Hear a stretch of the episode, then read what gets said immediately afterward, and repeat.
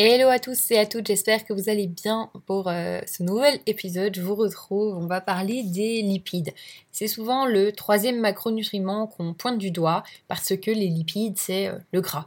On n'arrête pas de les mettre au bûcher euh, lorsqu'on parle de régime. Et pourtant, ben, les lipides, c'est la vie. Euh, je vais tout vous expliquer, vous allez comprendre et je suis certaine que euh, vous ne saurez plus vous en, passer. Alors du coup, qu'est-ce que c'est qu'exactement un lipide? Alors même si euh, les lipides sont souvent renommés en graisse, ce n'est pas vraiment, pas du tout même la même chose. Tous les lipides ne sont pas des graisses. Ce sont les macronutriments qui apportent le plus d'énergie au corps étant donné qu'ils apportent 9 kcal par gramme de lipides contre 4 kcal pour les protéines et les glucides. Les lipides sont indispensables à notre bonne santé car ce sont eux qui constituent la membrane de nos cellules et donc bah, qui assurent le bon fonctionnement de notre corps. Il y a différentes familles de lipides. La plupart des lipides alimentaires, donc 9 sur 10, ce sont ce qu'on appelle des triglycérides, donc 3 acides gras sur une molécule de glycérol.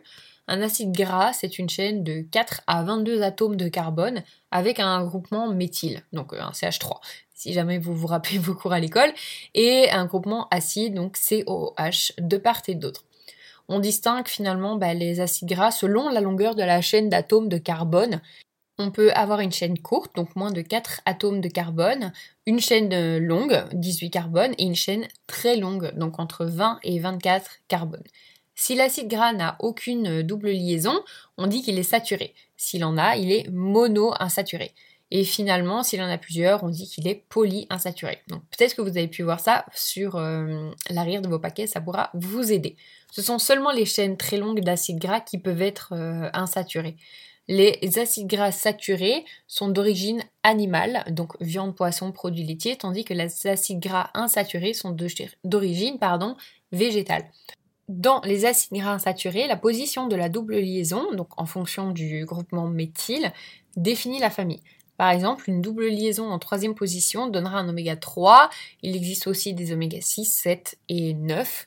On trouve également dans l'alimentation d'autres types de lipides, par exemple le cholestérol et les euh, phospholipides. Donc ce sont des acides gras et du phosphore.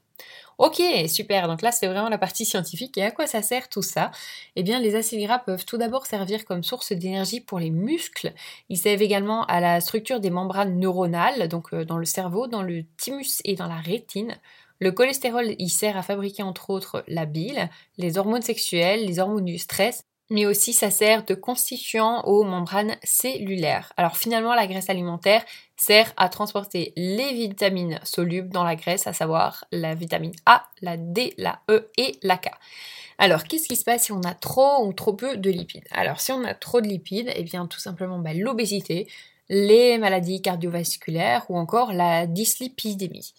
Si on a en revanche trop peu de lipides, eh bien il y a un risque de troubles de croissance chez les enfants ou encore une augmentation du risque de maladies chroniques. Combien on en a besoin? Alors les lipides pour une personne lambda, un minimum sportive, doivent représenter 30% des calories journalières. Donc si on considère que Monsieur Lambda consomme 2000 kcal par jour, ça représente 600 kcal provenant de lipides. Donc comme je vous ai dit juste avant que les lipides sont à 9 kcal par gramme de lipides, ça fait 67 grammes de lipides globaux. Alors, en termes de graisse euh, saturée, on les diabolise un peu trop.